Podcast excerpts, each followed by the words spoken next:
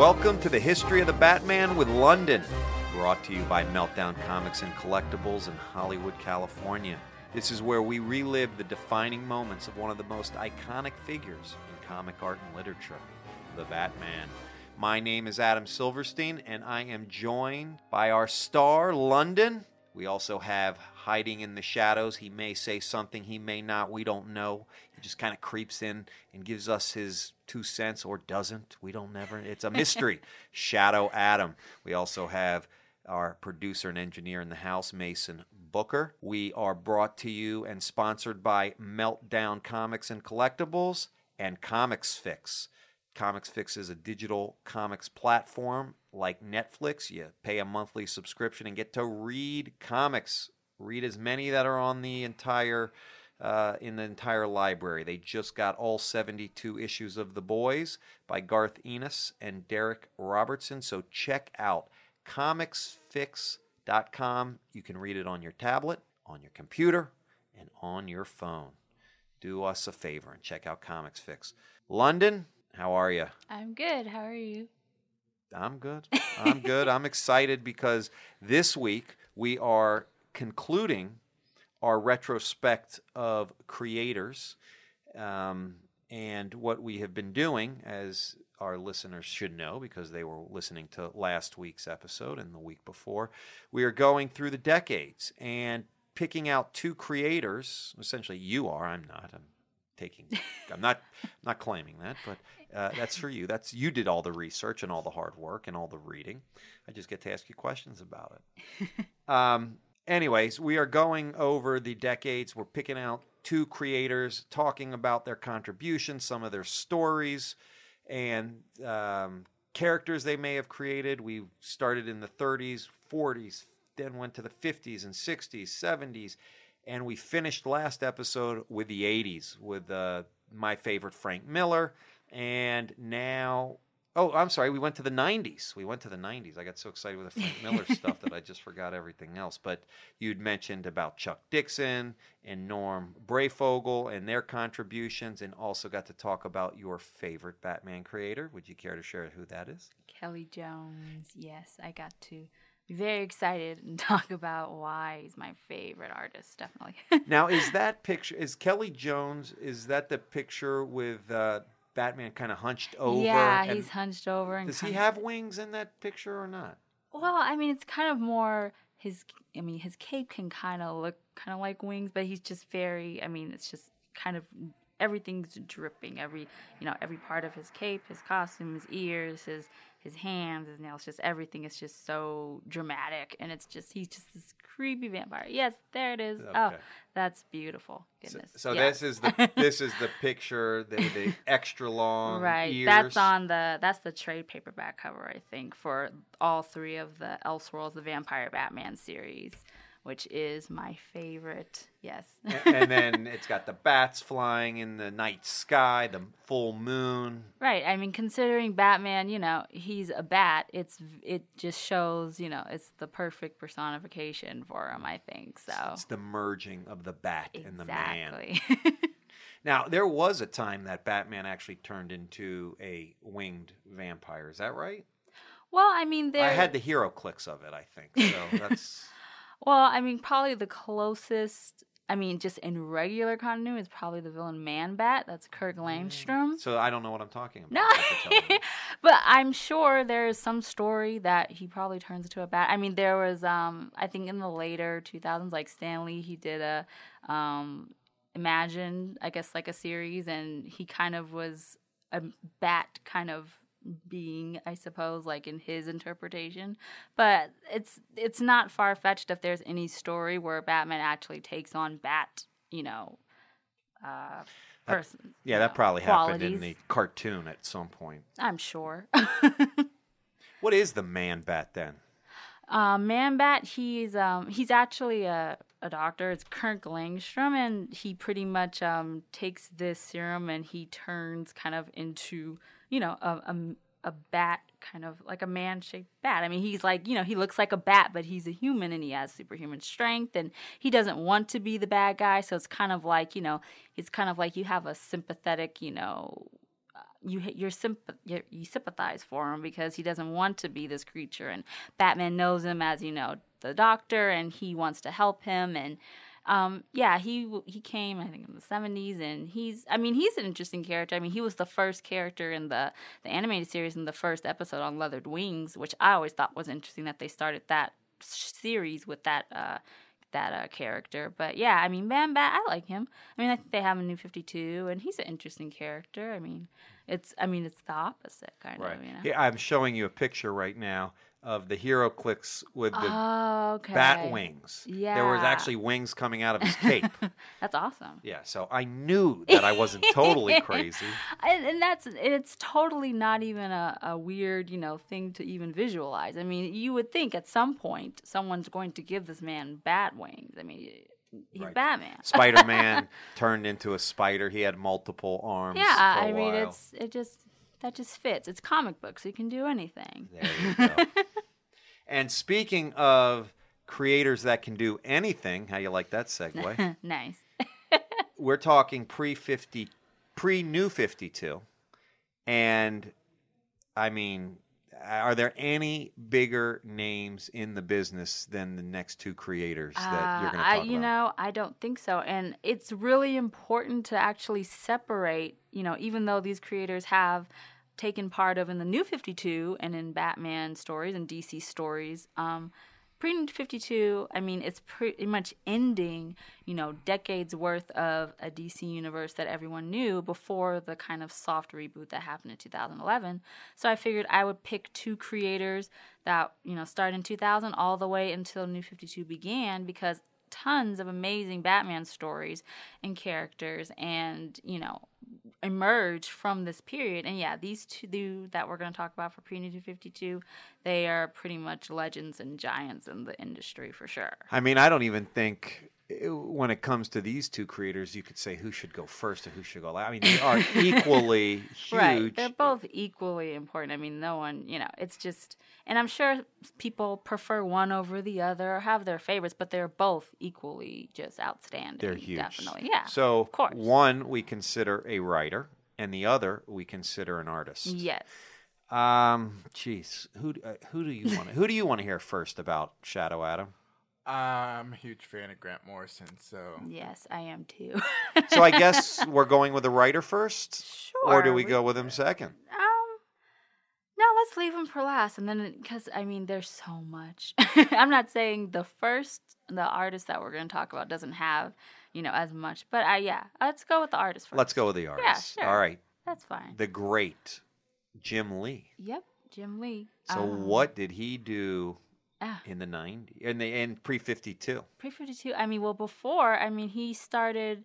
I mean, he was in Marvel. He did the Uncanny X Men, and then worked on X Men, and then I mean, he's done so much. He, you know, was uh, like co-creator for Image Comics, and then worked with Wildstorm, and just he's contributed a lot before even getting to Batman. And so, I mean, in the um, the '90s, he contributed a lot with Marvel. But yeah, when uh, I mean, he actually owns a part of. He's a big wig in DC. Is oh that- yeah, I mean right now, I mean he's the the co-editor, co-publisher. I mean he's right now he's definitely you know one of the big you know names in DC Comics, the publication itself. And so when he came into New 52, the context of Jim Lee's career was this is like a superstar. Right, and I mean he pretty much created the design of what the new 52 heroes pretty much would look like. I mean like that's it was almost like a staple of like that's what Batman and Superman and Wonder Woman and all of the Justice League and the DC universe that's kind of what they visually looked he like. He was the yeah. template. Yeah, exactly. I mean, he he made what New 52 would look like. So You know, he, he's kind of like the Tony Hawk of comics. I don't know why I thought, but you know, Tony Hawk started off as a talent. He was a part of a team. He was just a, you know, the skateboarder, part of the Bones Brigade, and then got bigger and bigger and bigger, and then like owns everything and is a huge thing. And that's kind of Jim Lee's. Right. I mean, he's not just an artist anymore. I mean, not even when he first started, he already made a name for himself that he's beyond his art. I mean, he brought so much to just the industry in general. So especially then I think that's why people were so excited or just, you know, amazed at what he did when he did the arc that pretty much I think everyone knows Jim Lee for is Batman Hush, which came out 2000, late 2002, then 2003. Um, that is definitely a story that I talked about on the um, Digital Lizards of Doom, the show that I was on. We talked about Batman Hush, and I said that's definitely a modern Batman story that if you want to start getting into Batman comics and you don't know where to start because he's been in so many, that arc is definitely one that I would recommend for anyone that wants to start reading it because you pretty much have almost all of Batman's, you know, family and rogues gallery and it's a really interesting epic to look at if you want to just get to know any of these characters that have been being produced since the 40s. Um, but yeah, uh, Jim Lee he started early 2000s and from I think it's issue Batman 608, which is now which is interesting because the variant cover, I guess, Jim Lee also with Alex Sinclair and Scott Williams, which I think that they're like the world's finest of Batman, like in modern um, for art. I mean, whenever Jim Lee, Scott Williams, and Alex Sinclair, whenever they do the pencils, inks, and colors, it is always such a brilliant work, even if it's not Batman. I mean, They, they, they did Superman. yeah, they did Superman. I mean, they've pretty much now, at this point, have worked on almost all the big names in DC. Um, I know that everyone like puts Jim Lee in the forefront, but I mean, without um, Williams and Sinclair, I mean, I think they all just flow together, you know, as creators on one piece. What well. what do they all do individually? Obviously, Well, pretty Jim- much Jim Lee's the penciler. He's pencils. Scott Williams is the inker, and then Alex Sinclair does the colors.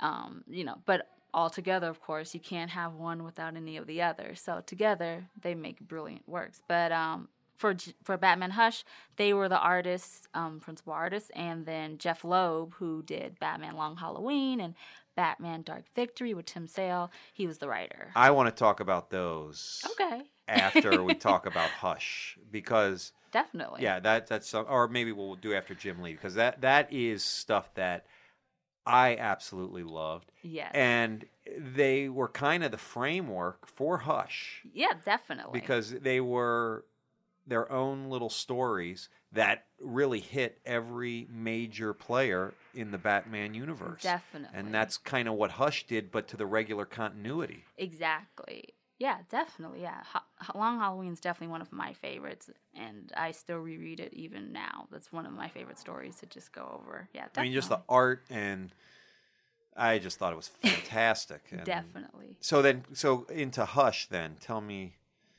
a little bit more about that. Um, yeah, I mean, even just starting with the first issue, it goes it goes within the Batman publication. Um, it goes through Batman number six oh eight to six nineteen, and just even looking at even talking about the first issue, Batman six oh eight.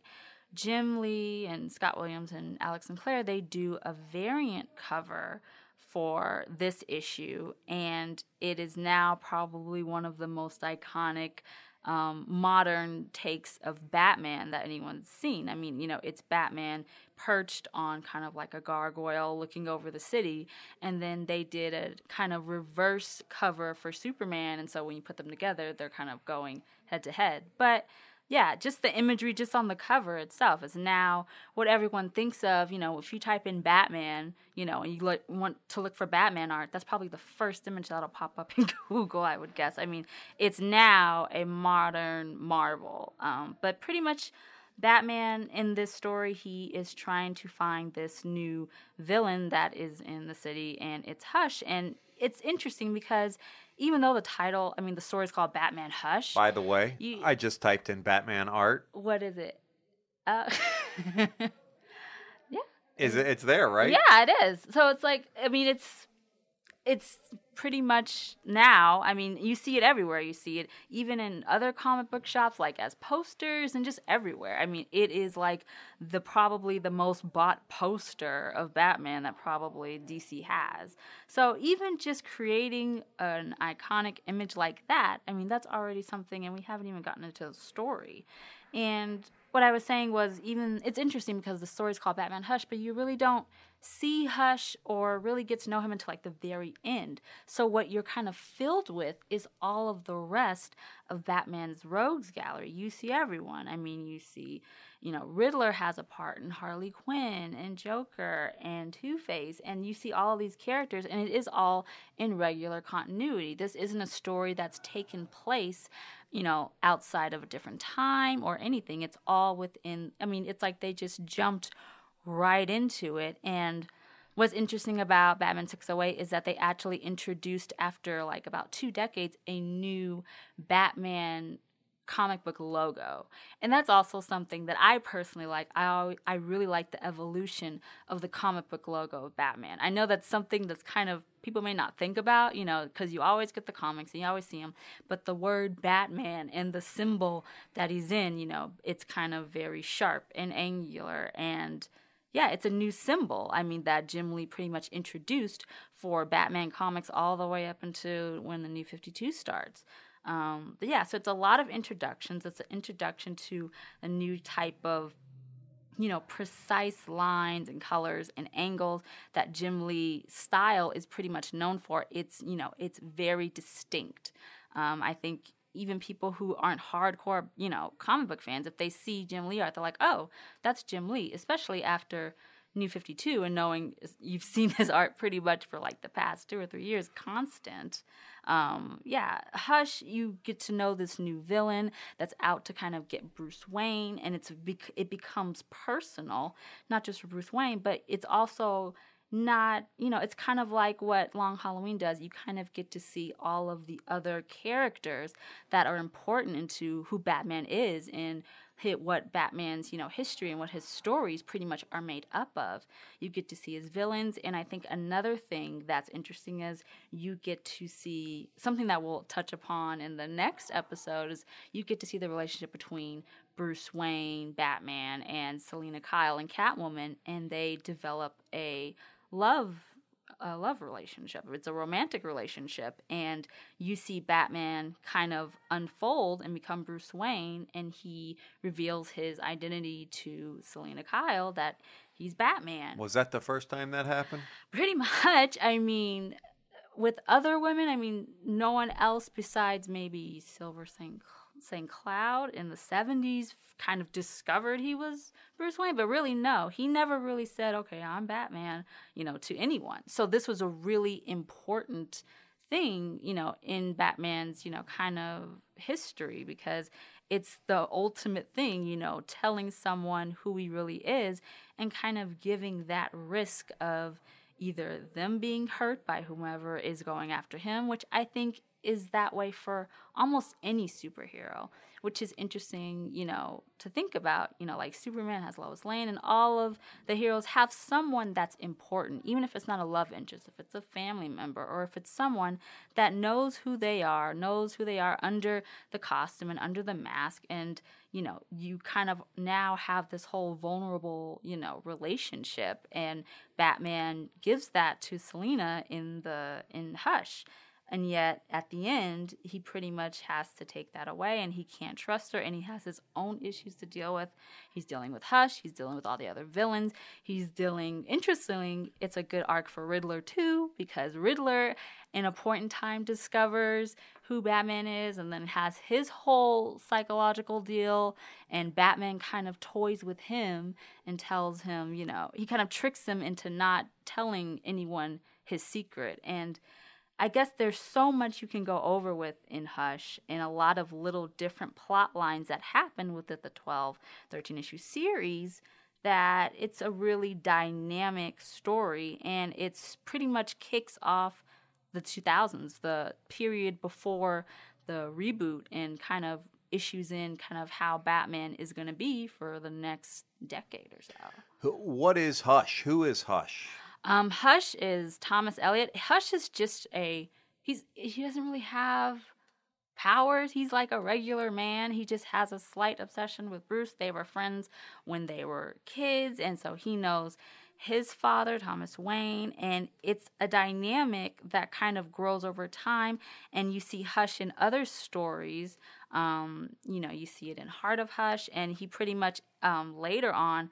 Um, Thomas Elliot, he he gets like plastic surgery and changes his face, and he looks like Bruce Wayne because he wants to destroy Bruce Wayne in terms of like taking over Wayne Enterprises and pretty much destroying his civilian life. And that actually, you know, plays into other characters when he meets with Catwoman or he meets with Harley Quinn, especially in later stories where Heart, um, Hush and, and Catwoman have um, a, a fight pretty much in, in, in Heart of Hush. He takes out Catwoman's heart pretty much. I mean, he literally takes her heart out, and Batman has to save her and has to rescue her and, and, and fix her. And it's just, it's from what it started, I guess, with Hush in the story, it's very simple. And then creators took it years later and kind of made it into a very um, kind of magical, kind of just out of this world kind of story for him. So I think people like Hush because he was just, you know, he's a regular guy, but then he started to do really crazy things that messed up Batman, messed up Bruce Wayne's pretty much life. Um, but yeah, Hush is important because of the art that was produced and what that art stood for and what it now is even a decade later, almost two decades later. Um, and when did that come out? That was uh like late 2002, 2003, and that was throughout the Batman publication. That seems when I think about it, it seems so recent. But right, I, never it even, does. But it's it's really it's over a decade old now. That's crazy. so, but it still holds up so well. Has Jim Lee come back to Batman since Hush? Well, he's I no. I mean, that's the thing. It's like Jim Lee's done so much, but at least with this story, it was he was so prominent in the main artist. I mean the only thing he's done after is with Frank Miller in the well, I guess started 2005 going to 2008. He did a All Star Batman and Robin the Boy Wonder, and that was with Frank Miller and Scott Williams as well, um, and Alex Sinclair. And it pretty much was like a 10 issue story, and a lot of people kind of had uh, a, a bad, I guess, reaction to it because I think it was a little extreme for some people, just the way Batman kind of acted and right. how his character was. It was a little extreme. And I always think, and I think I said in the last episode, I think it's kind of almost like a satire on Batman, like taking his, you know, I, I'm for vengeance and justice and kind of putting it like a hundred percent more and making him kind of almost this crazy guy that you know has a Batcave and a sick Batmobile and is getting this kid who just lost his parents and saying okay you're going to be my sidekick and like putting him through the ringer and all of the same elements that we've seen decades before you know but just kind of in a more kind of gritty a little bit mean type of way. That all-star line they came out with what I think most people would consider a masterpiece, the All Star Superman. Yes, they actually made a video Morrison. of that. What's uh, that? Yeah, Grant Morrison. Yeah. Yeah, Grant Morrison, who is the next person. But he that they made a video. They made a direct to DVD. Yes, and that is a fantastic animated film. Right. Love it. And so, what the plans, though, I always thought was for All Star Batman, All Star Superman to actually continue. Right, and that was the plan. They were going to make the it was going to be an, a full all-star line and all, pretty much all of the major prominent characters were going to kind of get that and it was going to be a continuing thing, but then the projects it kind of I think Uh, from what I've read in interviews and articles, it seems that all of the creators, especially Frank, Frank Miller and Jim Lee, they had other projects that they were doing, and right. they were so wrapped up in them that they kind of lost track of this one. And I guess it wasn't like high priority as maybe the readers, you know, for the readers. Right. And so it kind of just got lost. Like there, like issues like two and three came out like months apart from each other. I remember that. You know, and so it was like you're just waiting. And then once issue 10 happened, that, that was it. And you're like, what happened?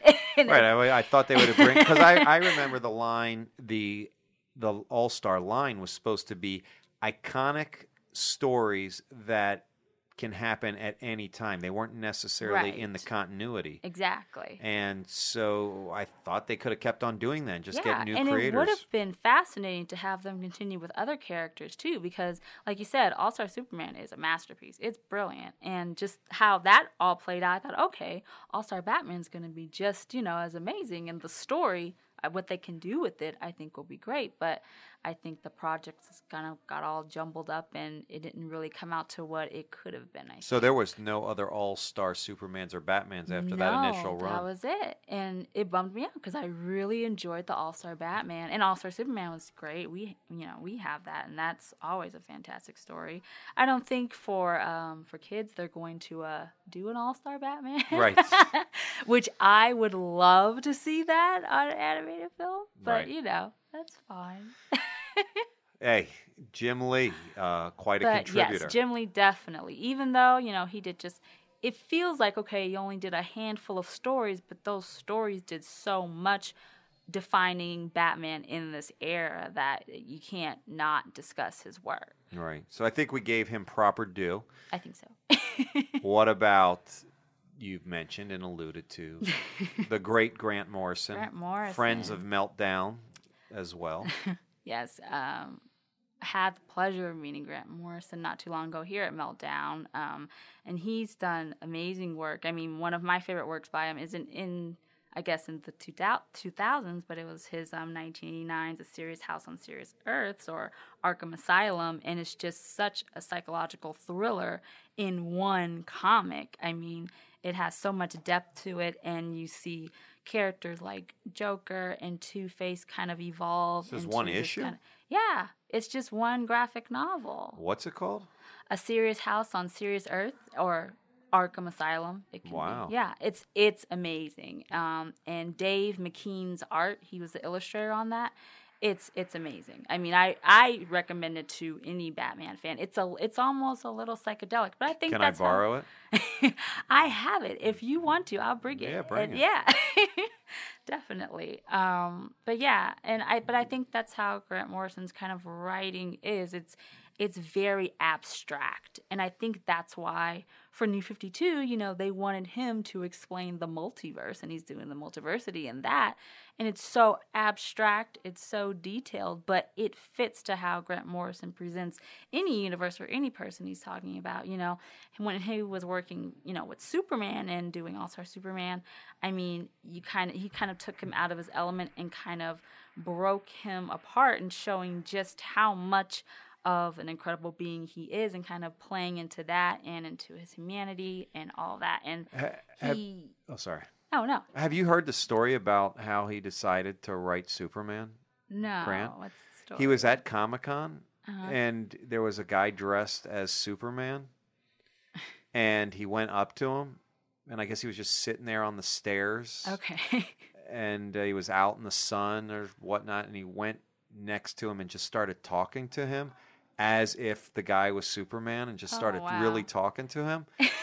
this is the way I remember the story. I could be wrong, but I think this is what happened. And then it just kind of gave him the inspiration to really explore Superman. Wow. That uh, you know, that's not hard to believe. I think just the kind, you know, of writer and person he is. I think that that makes perfect sense. Yeah. So but yeah, um, but he's not just important to, to Superman. I mean, he did an entire Batman run um, for what? Let's see, it was started in 2006, and it started with uh, uh, Son of Batman or Batman and Son, and he pretty much introduced back into continuity Damian Wayne, who is Bruce Wayne's biological son, and he is the and his mother is Talia al Ghul, who's Ra's al Ghul's uh, and Ra's al Ghul's his grandfather, and he did an entire run from 2006 to pretty much up to uh, the the New 52, and I mean that's just years of him just working on Batman. I mean he worked on it from uh, Batman 6, I think 55 to 658, which was the Batman uh, Batman and Son arc, and then he, you know, he did uh, other stories like the Black Glove, and he did all of these little. He just worked on Batman for that whole period of time, and he kind of defined Batman in that era. Um, but yeah, definitely in that series one of the most interesting, of course, I think, is when he introduced Damian Wayne because it was from, and he kind of changed that origin story because Mike W. Barr um, in 87 did Batman, uh, Son of the Demon, and that's when originally. I guess in that story, you know, Damian was conceived and Talia gave birth and everything. But then Grant Morrison, which I actually read somewhere that he did not take into consideration this original story and just redid um, how Damian came to be, I guess, because it was because Talia pretty much drugged Bruce and it was forced intercourse and it was this whole thing definitely different from what was the story two decades prior but he kind of made it so because of that bruce wayne and talia have a really bad relationship. I mean it's disdain you know it's not only that oh your father is Ra's al Ghul who is an eco-terrorist trying to take over the world and you know wipe out the globe at times but i mean you pretty much you know forced the child upon me and now you just bring him here and say hey you know you have a son. And it's a lot more than just you know Batman having, you know, a new thing to deal with. I mean, he's a father, and now he has to kind of tie it all into with, you know, Dick Grayson there as Nightwing and, you know, everyone playing their parts.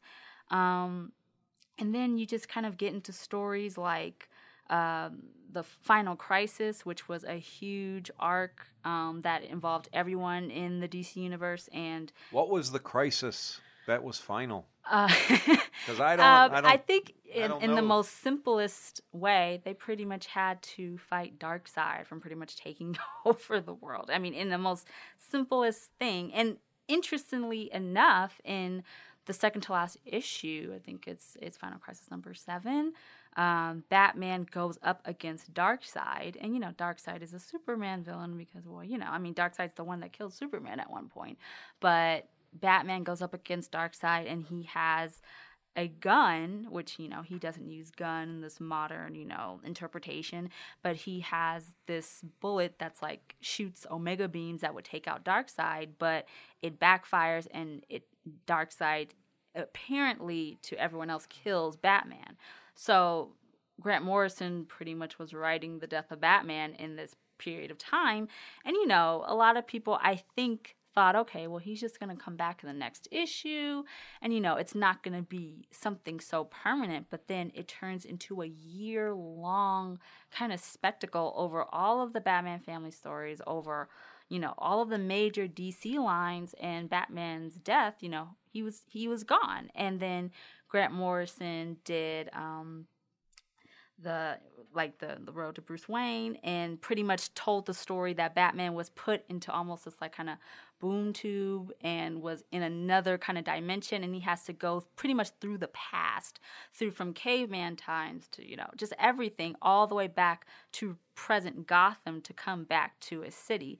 And so like we kind of were talking about Elseworlds in the other episode in the episode prior that you see him in all these different time periods you know you know, he was a pilgrim, he was a pirate, he was a caveman, he was, you know, it's just all of these, he's going through all these different time periods while in the regular continuity, everyone is dealing with the loss of Batman. That that's what started story arcs like Battle for the Cowl, where you know everyone's trying to figure out who's going to be the next Batman since Bruce Wayne is gone from Final Crisis, and in that you get all of these stories, and then you get the new, you know, status quo. Dick Grayson becomes Batman. Damian Wayne, who's his son, that Grant Morrison reintroduced, is the new Robin. And, you know, you have Tim Drake as Red Robin. And then for a period of time, you have Stephanie Brown and Cassandra Cain as Batgirl. And the whole dynamic is changed all because Batman is out of the stories for literally a real span, a year's worth of time. Wow.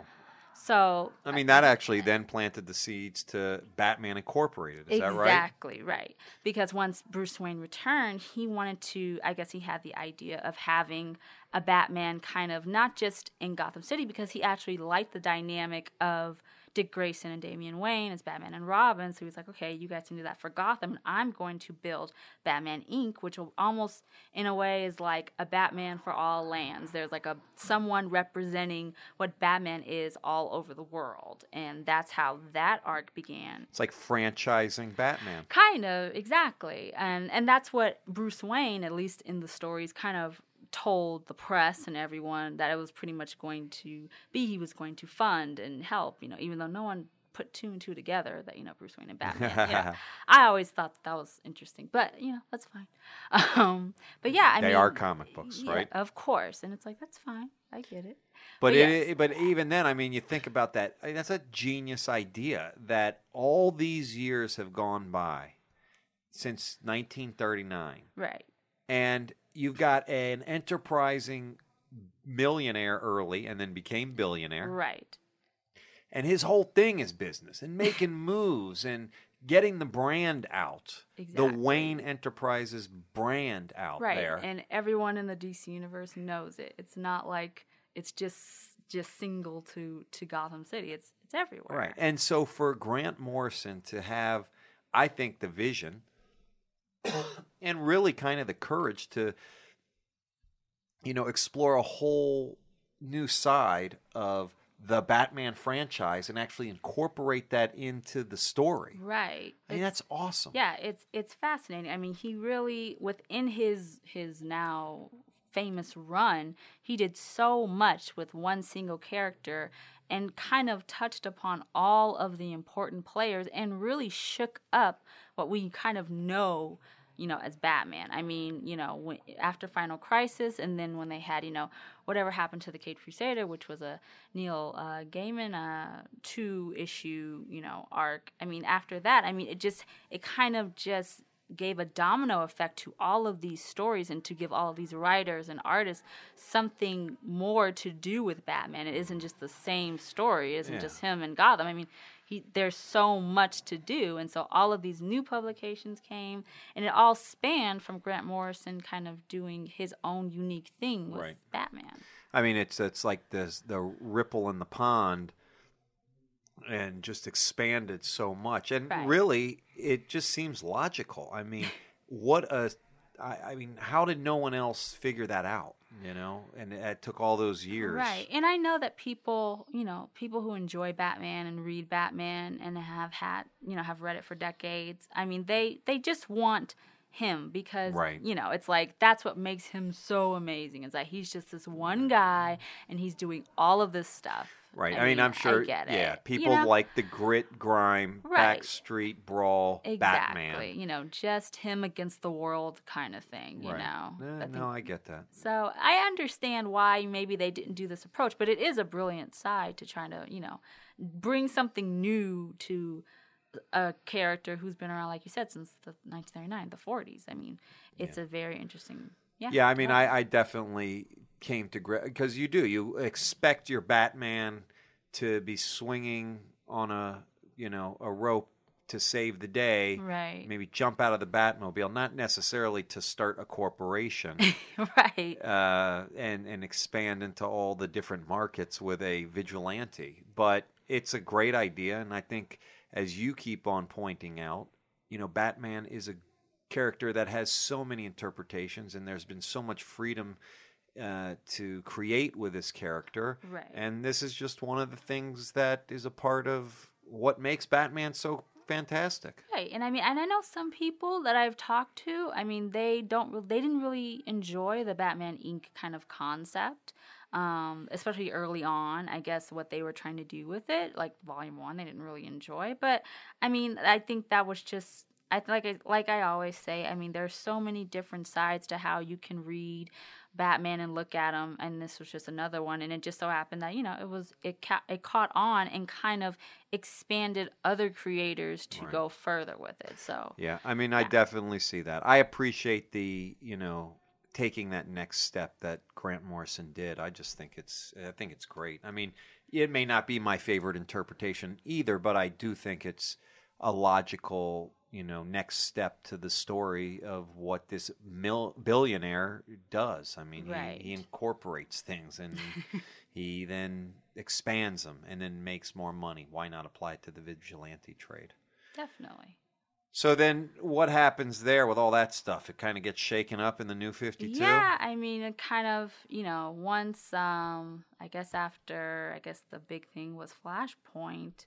Um, yeah, it pretty much goes to starts in the New Fifty Two, and we have all new, you know, publications and and coming back, I guess, to Jim Lee. I mean, for the Justice League at least, the new design and re, you know, giving a new origin to these characters that we've known for decades. I mean, it's yeah, it's pretty much a soft reboot. I mean, people ask me all the time, "What is New Fifty Two?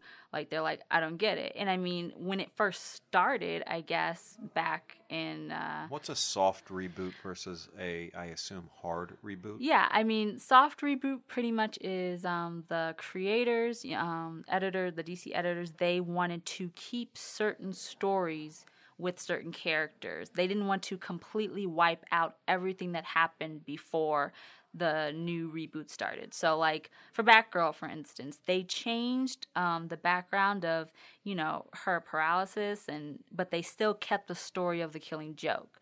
Now, if it was a hard reboot, that would be gone completely. That time when Joker came to her house and shot her, you know, and kidnapped Gordon and all that, that wouldn't have existed unless they wrote it into something new. But they kept that story and they kept, you know, things like Dick Grayson being Nightwing, and they kept things, you know, like like how characters originally were. Um, so yeah, that's why it's a soft reboot. It's not like they pretty much wanted to keep the stories that would help them in continuing on with the new with DC universe, but they didn't. But they pretty much took most of the regular things away. Like the original Justice League is different than it was when it first was in the Brave and the Bold number twenty eight. Things like that. So is this Convergence? Is this a hard reboot? Um, I think for the end of Convergence, what it brings, I think it is another. T- I think it's another reboot, but I would say it's another kind of soft reboot because now the new Fifty Two is just the still regular mainstream continuity, but now they're going to bring like 24 new publications, but yet keep like 25 of the regular New 52 ones.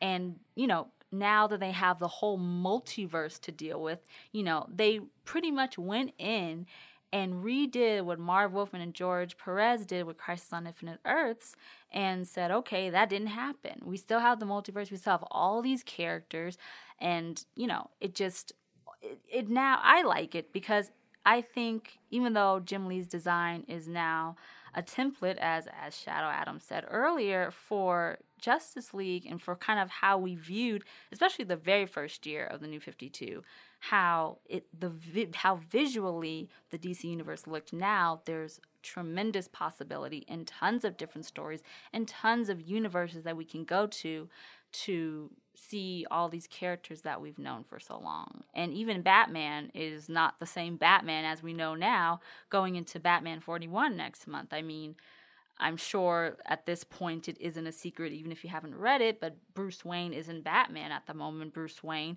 is Commissioner Gordon. And so you get to see now what that will do. Um, but yeah, New 52 changed all of, almost all of what we originally knew and just brought are the same characters but kind of updated them, I suppose. Okay. And so when did the new 52 Um, Occur. It occurred in late 2011, so September 2011. It was after the Flashpoint uh, Paradox arc, um, and yeah, I mean, it just started with it just restarted all the the publications. It started Action Comics and Superman and Batman and Batgirl and all of the family members, Nightwing. They all had their own publications, and I think now from the last few years, from 2011 up until now, I think the two creators for New 52 for Batman, I think, are um, both collaboratively Scott Snyder and Greg Capullo, the writer and the artist.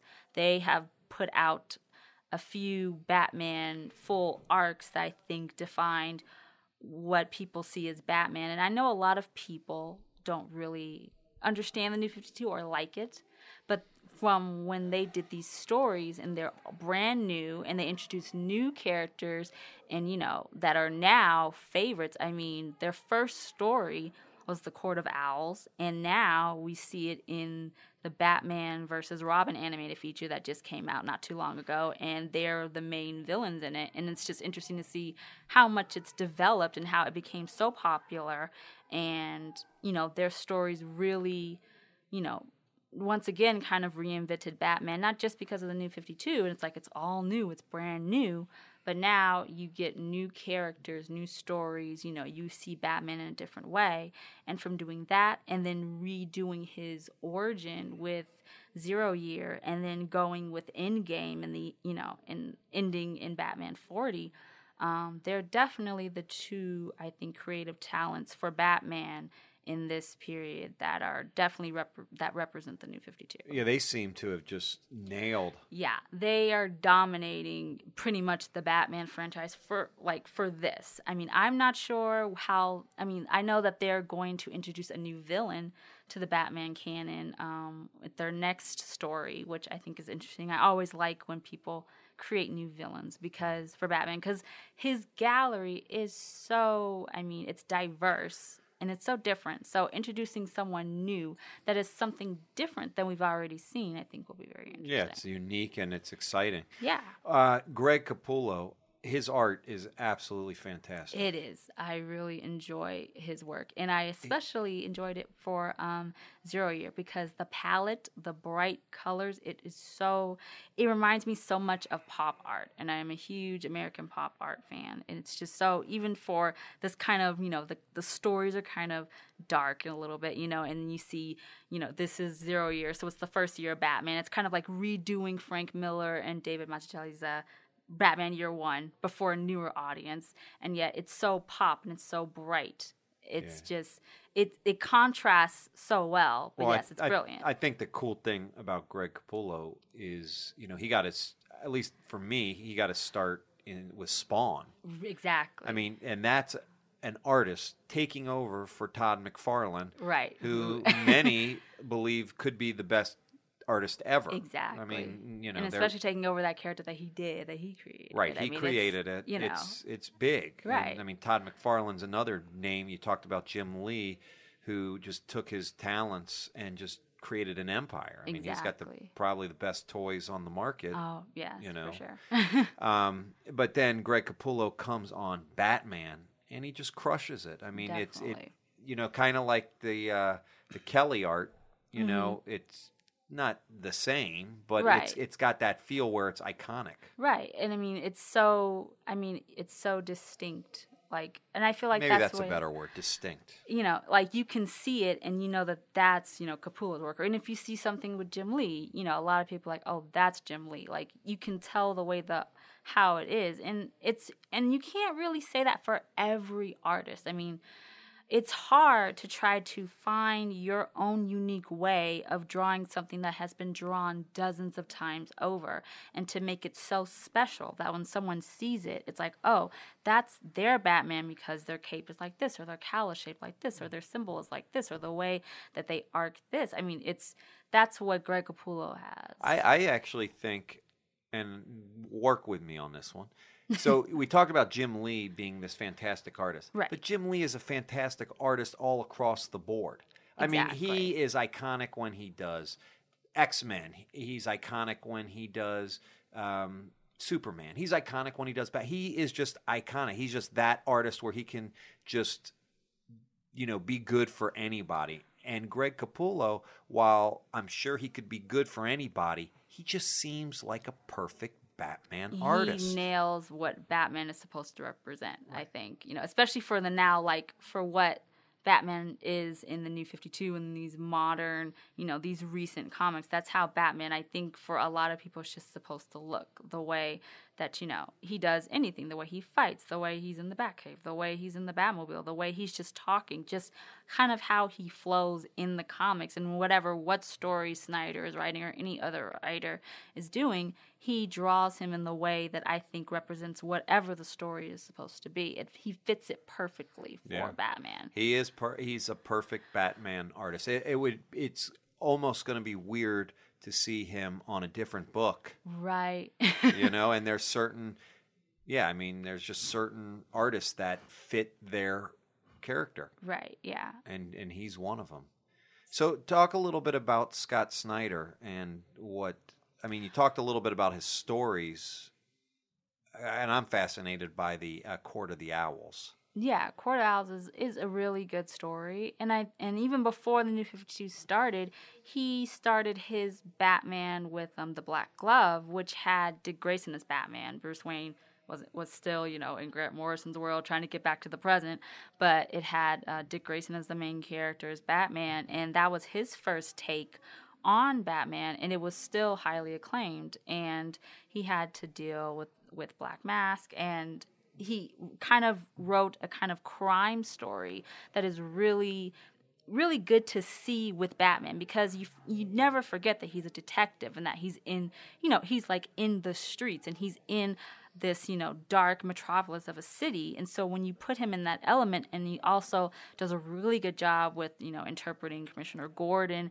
and kind of that dynamic you know snyder already started with batman before new 52 began and he already had his foot in the door and yet he went right back right after just a year af- a year later to do court of owls and he introduced this whole new urban legend you know underground society that connects all to Bruce Wayne's family and his past and you get to know Bruce Wayne a little bit better because you know Thomas Wayne is his father and Martha Wayne is his mother. You know that he's a doctor. She was a socialite. She was a philanthropist. But you don't really get to know in a lot of stories just more of his background, more of who Bruce Wayne is, because we're so focused on Batman.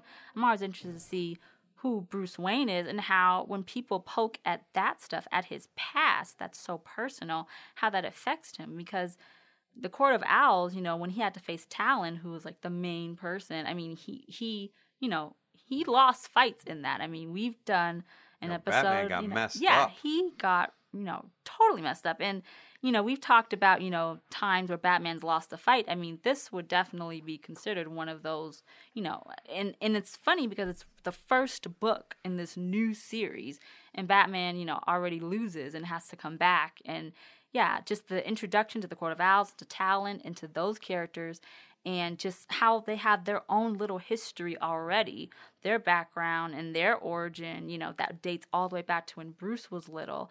I think it gave a lot of people that kind of sense of a detective story, of like a crime, you know, story that Snyder does really well. He does, you know, detective stories really well. And um, yeah, he introduced that aspect back to Batman, which I always think is really important to keep for him because that's what Bill Finger wanted him to be when he created him in 1939. He wanted him to be part a detective, not just this dark vigilante, you know, running the streets and beating up guys.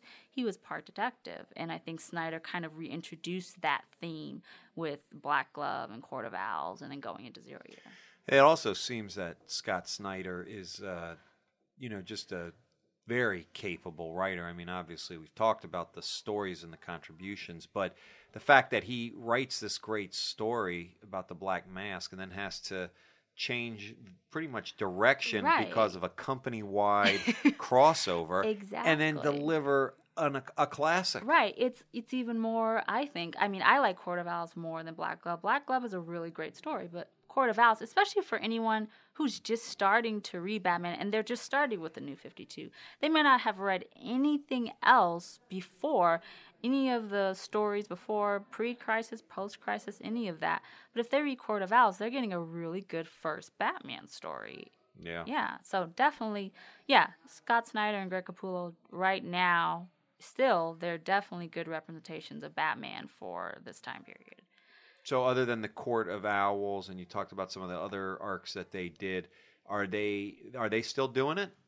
Yeah, I mean, like I said, they're still on the Batman publication, and they're going to start a whole new story in Batman 41, and they're going to introduce a new villain, which I think his name is Mr. Bloom. Maybe not quote me on that, but I remember reading an article that there, it's a new villain, it's a new Batman rogue, and so I'm not sure how they're going to take the story. I don't know what they're going to do past Endgame, since, like I said at the end, we have a new Batman, so it's not going to be the same Batman. What do you mean a new Batman? Well, at the end of Batman 40, Batman I mean, in a kind of a cave, you know, in him and Joker, they they they die to the reader. I mean, and to everyone else. I mean, even to Alfred, to everyone. Batman is once again dead, and then you see in Divergence in the comic. I think that actually came out on Free Comic Book Day. Um, I got it here at Meltdown when I came. Nice. um, they introduced that Batman right now is Commissioner Gordon, but he's in this kind of robotic suit. You know, it's kind of almost Iron Man like. I'm not trying to ruffle any feathers for people who don't like Marvel or any of that stuff, but it is, you know, a full armored kind of like robot suit, but Gordon's in it. So right now, all that we know is that the regular Batman is not Bruce Wayne, but it's Commissioner Gordon.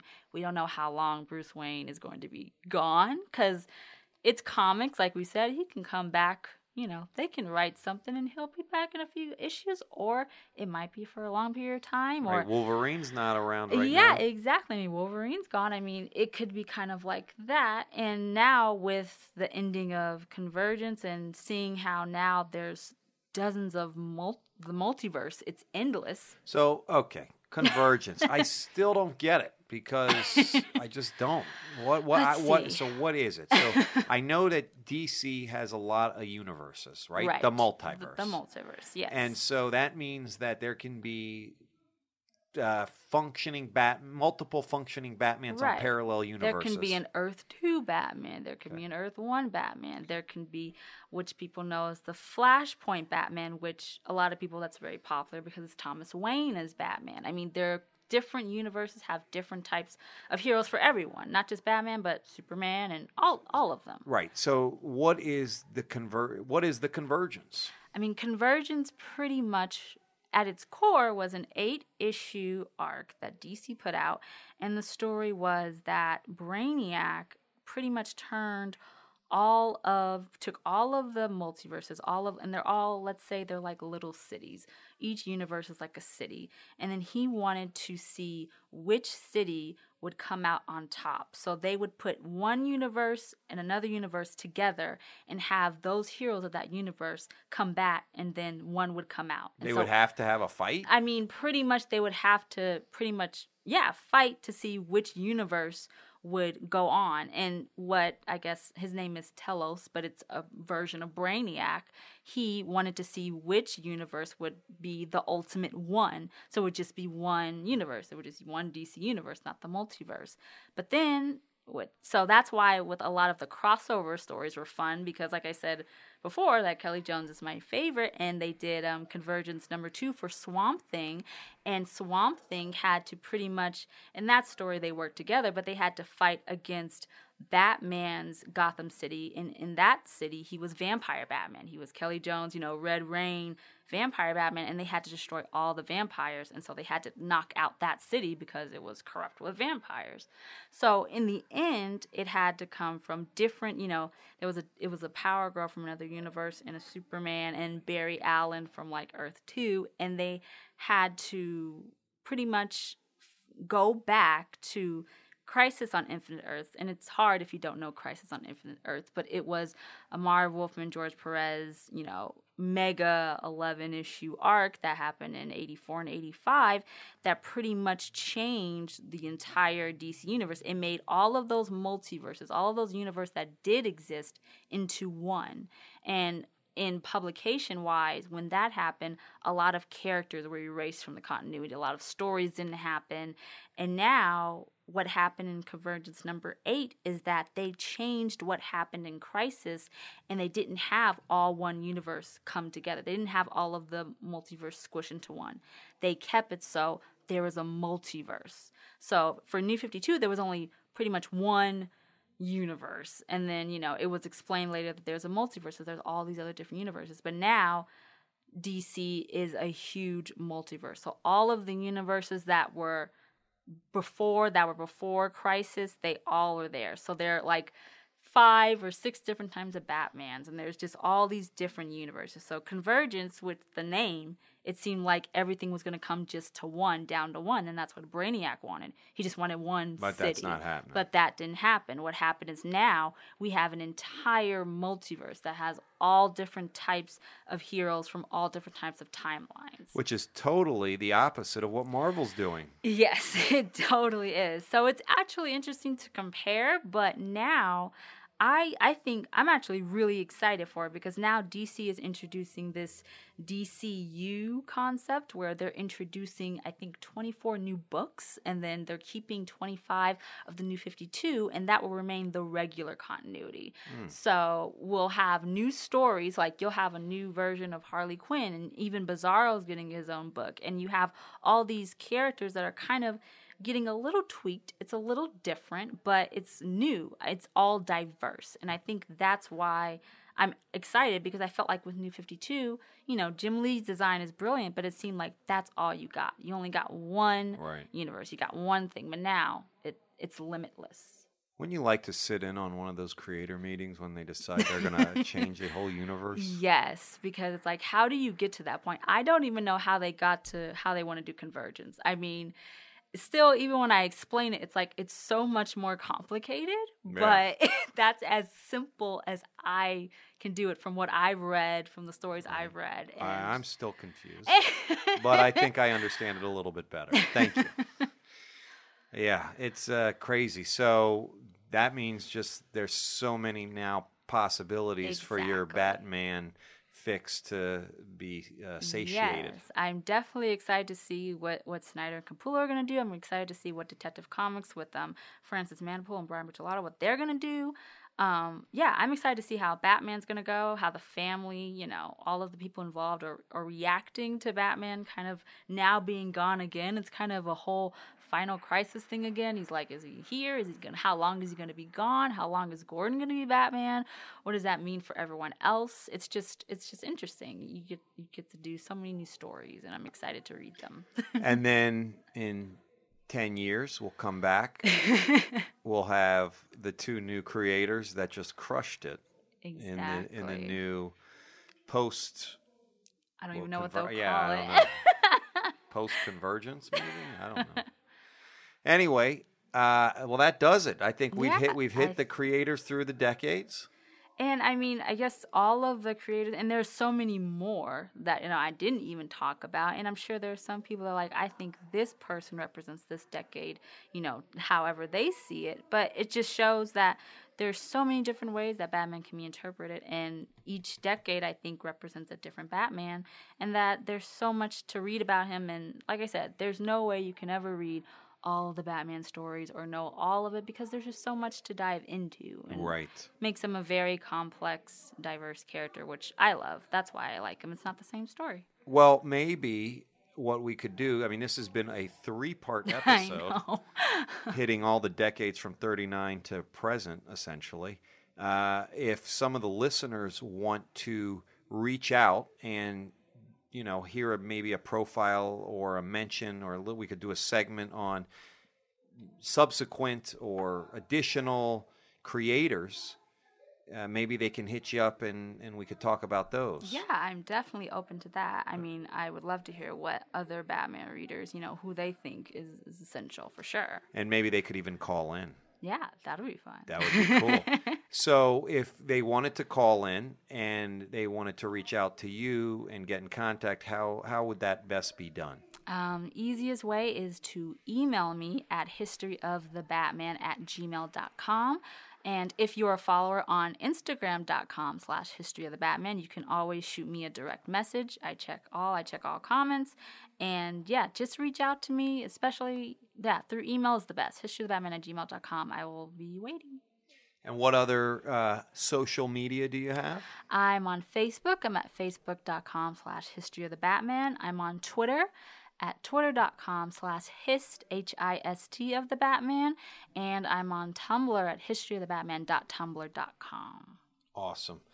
Yes, listeners, here's your chance. Reach out. Let's talk. You can uh, be on the air if um, if we decide that you should be on the air. We, we can't let everyone on the air. And uh, we'll take questions, comments, anything. Uh, thanks for listening to The History of the Batman with Londyn, presented by Meltdown Comics. Uh, I'd like to thank our sponsors, ComicsFix.com. It is a digital comics platform that you can read on your computer, on your iPad, on your phone. It is a subscription based service, so you can read all the comics that they have for a monthly fee. Check it out. Great stuff. Also, we are here at Meltdown Comics and Collectibles, 7522 Sunset Boulevard, Los Angeles, California. You can reach us at our Instagram, at our Twitter, Facebook. We have meltcomics.com. Go to the site. And of course, you can tune in to all our old episodes of the history of the Batman with Londyn. And, uh, you know, share it. Let people know. This is good stuff going on here. We'd like to thank you for listening. Thank you, Shadow Adam. No problem. We'll see you next week. And Londyn, before we go, can you just give the listeners a hint of what next week will be about? Next week, we are looking into Batman's love interest over the past 76 years. Um, I think it's an interesting topic because Batman, as we all know, is human, and so he has human emotions, and it's interesting to look at how he's dealt with, you know, exposing and becoming vulnerable to, you know, certain people in the universe, and we're going to go over 76 years of just love and heartache and just discovering, you know, what's more important, you know, his heart or the cape and the cowl. Sounds great. Great, great, great. And I know we have a uh, special probable guest. Our producer, engineer, Mason Booker, might want to say a few things about that episode next week, so we might hear from him. Awesome. Yep. And again, again, this is Adam Silverstein. I help co-produce the show, and uh, again, thank you, Mason, for producing and engineering. We'll see you next week on the history of the Batman with Londyn, brought to you by Meltdown Comics and Collectibles. Have a good week.